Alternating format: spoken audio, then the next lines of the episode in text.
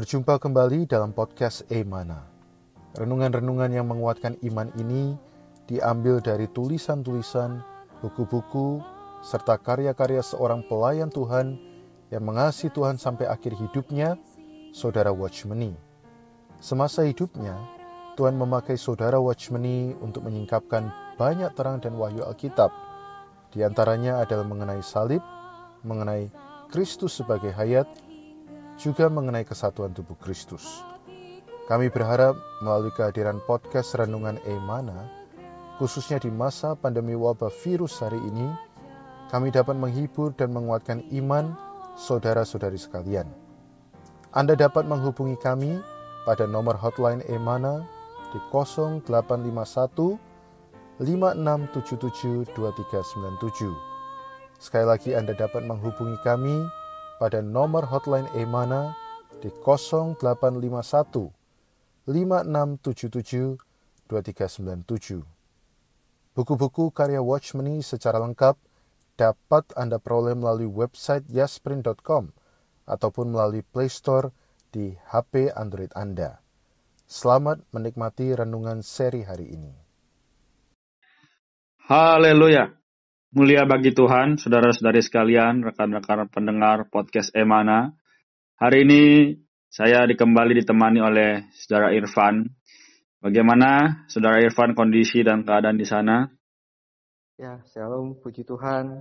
Di sini kondisi keadaan baik. Ya, Tuhan menyertai kita semua. Tubuh sehat. Ya, sukacita selalu. Ya, haleluya. Itulah kalau kita mengikuti Tuhan dengan hati yang terus tertuju padanya pasti akan seperti saudara Irfan. Amin. Hari ini kita akan masuk ke dalam topik dengan judul Di manakah kehendakmu ya Tuhan? Dalam Ibrani pasal 12 ayat 14b berkata, Kejarlah kekudusan, sebab tanpa kekudusan tidak seorang pun akan melihat Tuhan. Dalam Yohanes pasal 14 ayat 23a, Jika seorang mengasihi aku, ia akan menuruti firmanku dari kedua ayat ini, saya Irfan, bagaimana kita bisa menyimpulkan judul ini? Ya. Baik, puji Tuhan. Jadi dua ayat ini memang tidak menyinggung mengenai kehendak Tuhan. Tetapi dua ayat ini menyinggung bagaimana kita sebagai seorang manusia bisa melihat Tuhan. Ya, kita bisa melihat Tuhan kalau kita kudus. Dan perkara kekudusan sangat erat kaitannya dengan mengasihi. Nah, kemudian di ayat Yohanes tadi dikatakan kalau kita mengasihi Tuhan, kita akan menuruti firman-Nya. Nah, dari dua ayat ini kita bisa melihat bahwa hari ini kita perlu mengenal Allah kita yang hidup. Dan karena dia Allah yang hidup, sebenarnya dia memiliki satu kehendak. Dia ingin kita yang mengasihi dia, menuruti firman-Nya, mengenal kehendaknya. Hmm. Jadi kita perlu bersyukur. Allah kita adalah Allah yang punya kehendak dan kehendaknya ini sangat erat kaitannya dengan kita. Ya. Yeah. Efesus pasal 5 ayat 17 mengatakan, Sebab itu, janganlah kamu bodoh, tetapi usahakanlah supaya kamu mengerti kehendak Tuhan. Nah, menurut ayat ini, kalau kita tidak tahu, tidak mengerti kehendak Allah, kita adalah orang yang bodoh. Jadi kita perlu berusaha, berjadi lelah untuk mengenal kehendak Allah. Ya, saya berharap melalui kita bersekutu, sharing pada kesempatan ini, kita bisa lebih lagi mengerti mengenai kehendak Allah ini. Amin. Sungguh satu perkara yang mulia, saudari ya. Jadi dikatakan tadi, kalau kita tidak tahu, tidak mengerti kehendak Allah, kita adalah orang yang bodoh ya. Jadi saudari, moga makin hari makin kita nampak apa itu yang Allah inginkan atas diri kita. Baik, kita lanjutkan saudari. Di sini dikatakan, kita tahu bahwa Allah akan memberitahukan kepada kita apa yang dituntutnya dan membuat kita jelas mengenai kehendaknya. Tetapi dalam pengalaman kita, bukankah sekalipun kita ingin mengenal kehendak Allah, sering kali kita tidak mengenal kehendaknya?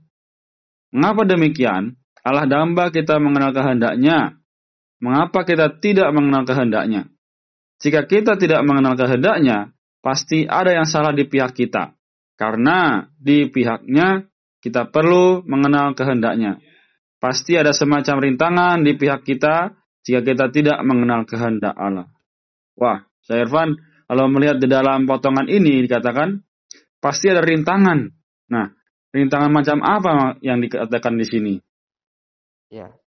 Jadi rintangan yang membuat kita tidak mengerti kehendak Allah adalah dari pikiran kita, hati kita. Jadi ada sekatan antara kita dengan diri Allah. Ya. Saya ingat Kolose 1 ayat 9 di sana dikatakan sebab itu sejak kami mendengarnya kami tidak henti-hentinya berdoa untuk kamu. Ya. Kami meminta supaya kamu dipenuhi dengan segala hikmat dan pengertian rohani untuk mengetahui kehendak Tuhan. Jadi, menurut ayat ini, sebenarnya untuk mengetahui kehendak Allah, kita perlu dipenuhi dengan segala hikmat dan pengertian rohani. Jadi, kalau misalkan hari ini kita mau memahami, kita tidak bisa memahami kehendak Allah. Mengapa? Karena kita belum dipenuhi dengan segala hikmat dan pengertian rohani. Nah, saya juga ingat ya, ya. ayat di dalam Efesus 1 ayat 17. Paulus juga adalah orang yang sangat setia. Dia berdoa untuk orang-orang di Efesus. Supaya apa? Supaya orang-orang di Efesus ini, kaum salehnya, beroleh roh, hikmat, dan wahyu. Ya. Untuk mengenal ia dengan benar. Betul. Jadi, melalui kedua ayat ini, kita perlu punya satu doa di hadapan Tuhan. Mm-hmm. Ketika kita tidak mengerti apa kehendak Allah, kita boleh berdoa Tuhan, berikanlah aku roh, hikmat, dan wahyu. Man. Tuhan, penuhi aku dengan segala hikmat, dengan pengertian rohani untuk bisa mengenal Dikau secara penuh, Amin. secara lengkap. Amin. Jadi saudara-saudari sekalian, tadi Saudara Irfan sudah menjelaskan bahwa benar ketika kita punya rintangan di dalam pihak kita untuk mengenal kehendak Allah, itulah pasti ada sesuatu sekatan. Jadi sekatan ini harus kita singkirkan.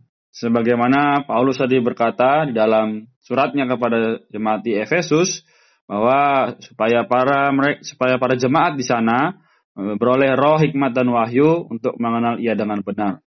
Jadi saudara-saudara sekalian, hari ini Apakah kita sudah memiliki satu penghidupan yang sesuai dengan kehendak Allah? Ataukah masih ada kehidupan yang berasal dari diri kita sendiri? Mohon Tuhan terangi kita saudara. Kita lanjutkan di sini, katakan, Abraham selalu taat di hadapan Allah. Ketika Allah bermaksud menghancurkan Sodom dan Gomora, Alkitab mengatakan, berpikirlah Tuhan, Apakah aku akan menyembunyikan kepada Abraham apa yang hendak lakukan ini? Seharusnya tidak ada rintangan di antara Allah dengan kita, agar dia bisa mewahyukan kehendaknya kepada kita. Jika tidak demikian, sekalipun Allah ingin mewahyukan kehendaknya kepada kita, kita tidak memiliki satu hati yang terbuka untuk menerimanya, dan kita tidak akan dapat melihat, mendengar, atau memahaminya. Harmonis dengan Allah adalah satu kondisi yang penting untuk mengenal kehendaknya. Kalau kita lihat di sini, Irfan, ini sungguh satu perkara yang mengerikan ya, bagaimana kita tidak dapat melihat, mendengar atau memahaminya. Bagaimana ini, saya Irfan? Ya, jadi pernyataan tadi benar sekali ya. Saya ingat di dalam Matius 5 ayat 8, di sana dikatakan, Berbahagialah orang yang suci hatinya, atau dalam bahasanya yang murni hatinya. Ya. Karena mereka akan melihat Allah. Ya, kemudian 2 Korintus 3 ayat 16 di sana dikatakan, tetapi apabila hati seseorang berbalik kepada Tuhan, maka selubung itu diambil dari orang itu.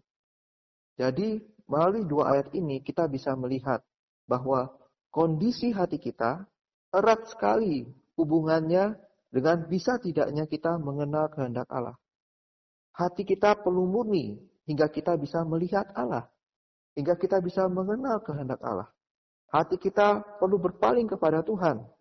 Jadi keharmonisan dengan Allah tergantung dari hati kita. Seberapa banyak hati kita terbuka kepadanya, tidak diduduki oleh banyak hal, Ya. kita mau berpaling kepadanya, ah, baru saat hati kita benar-benar murni, saat hati kita benar-benar berpaling hanya mau Tuhan saja, dia menyatakan kehendaknya.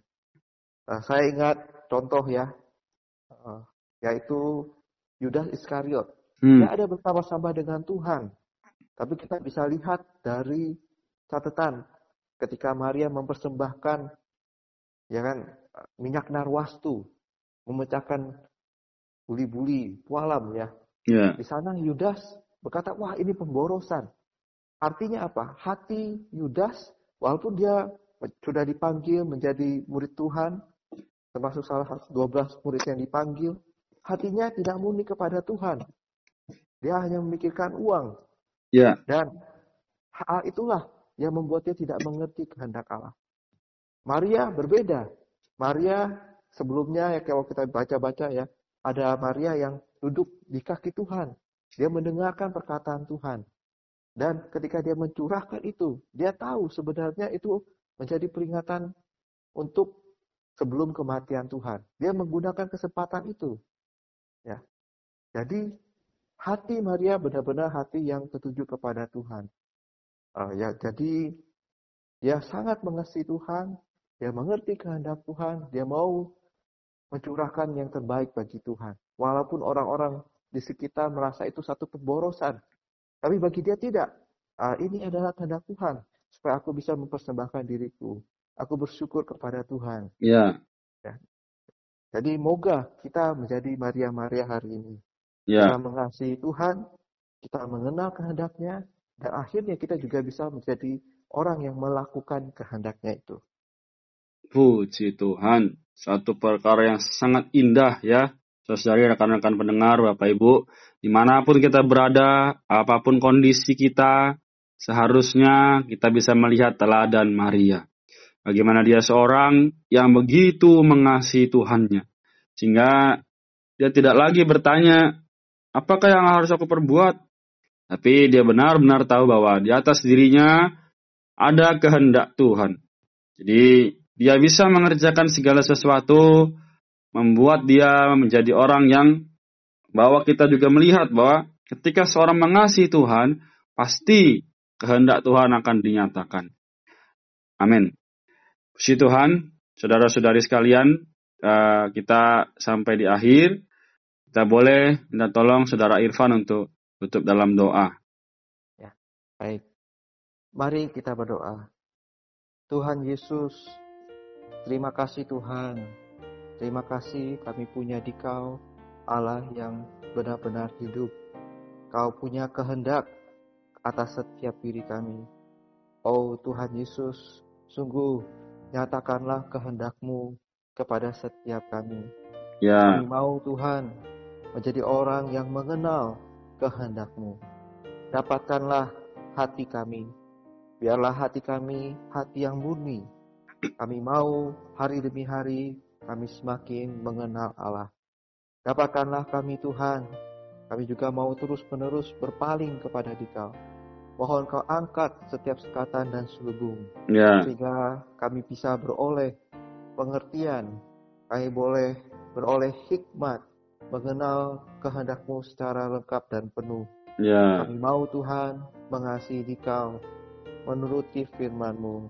Jadikanlah kami orang-orang yang melihat kehendak-Mu, juga melakukan kehendak-Mu. amin. Kami mengasihi-Mu Tuhan. Ya, Amin. Puji Tuhan, saudari. Moga melalui renungan-renungan podcast yang terus kita dengarkan, membawa kita terus maju di dalam pertumbuhan rohani. Uh, saudari, biarlah tiap hari kita juga menjadi orang yang terus berlatih untuk mengenal dan mengasihi diri Tuhan sendiri. Amin. Terima kasih, Saudara Irfan. Oke. Tuhan Yesus memberkati. Sekian podcast Renungan Emana pada hari ini. Kami akan hadir kembali pada seri berikutnya. Kiranya kasih Allah dan kasih karunia Tuhan Yesus menyertai kita semua.